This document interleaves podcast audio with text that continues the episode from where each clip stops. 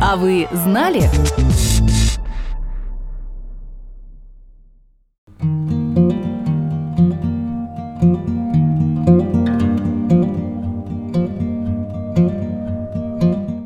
По данным ВЦИОМ за 2021 год, 57% россиян не знают, как отличить благотворительный сбор от обмана мошенников. По данным Центра исследований гражданского общества и некоммерческого сектора НИУ-ВШЭ, 15% россиян считают, что благотворительные фонды не заслуживают доверия. Но фонды прилагают очень много усилий, чтобы стать для населения прозрачными и понятными. В этом помогает День прозрачной благотворительности, который с 2021 года отмечают 7 апреля. Рассказываем, что это такое.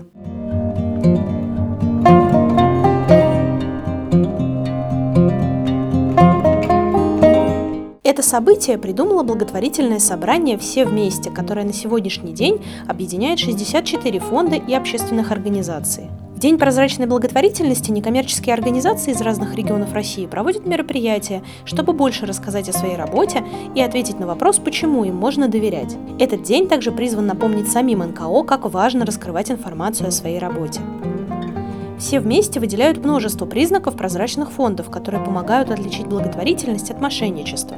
Например, прозрачная НКО не будет собирать средства на личную карту, скрывать информацию о своих руководителях или учредителях, но будет регулярно публиковать публичные отчеты на сайте, соблюдать законы и этические нормы сектора. Все эти признаки заложены в Декларацию об основных принципах прозрачности НКО, которую все вместе предлагают подписать всем согласным.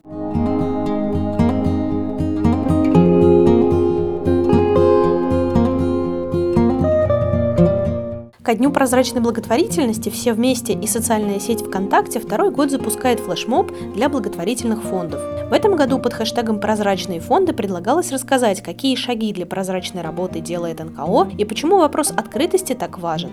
ВКонтакте дополнительно продвигала такие посты, а трем лучшим предлагали призы, персональные консультации от экспертов третьего сектора.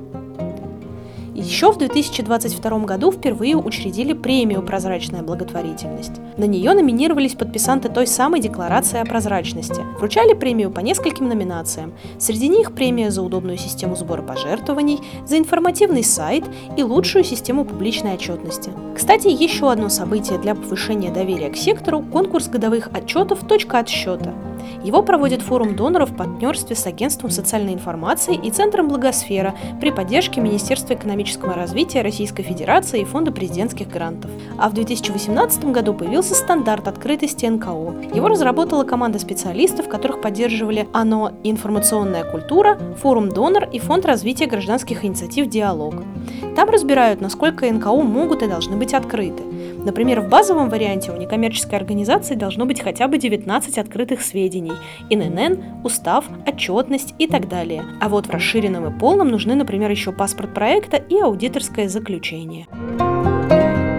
thank you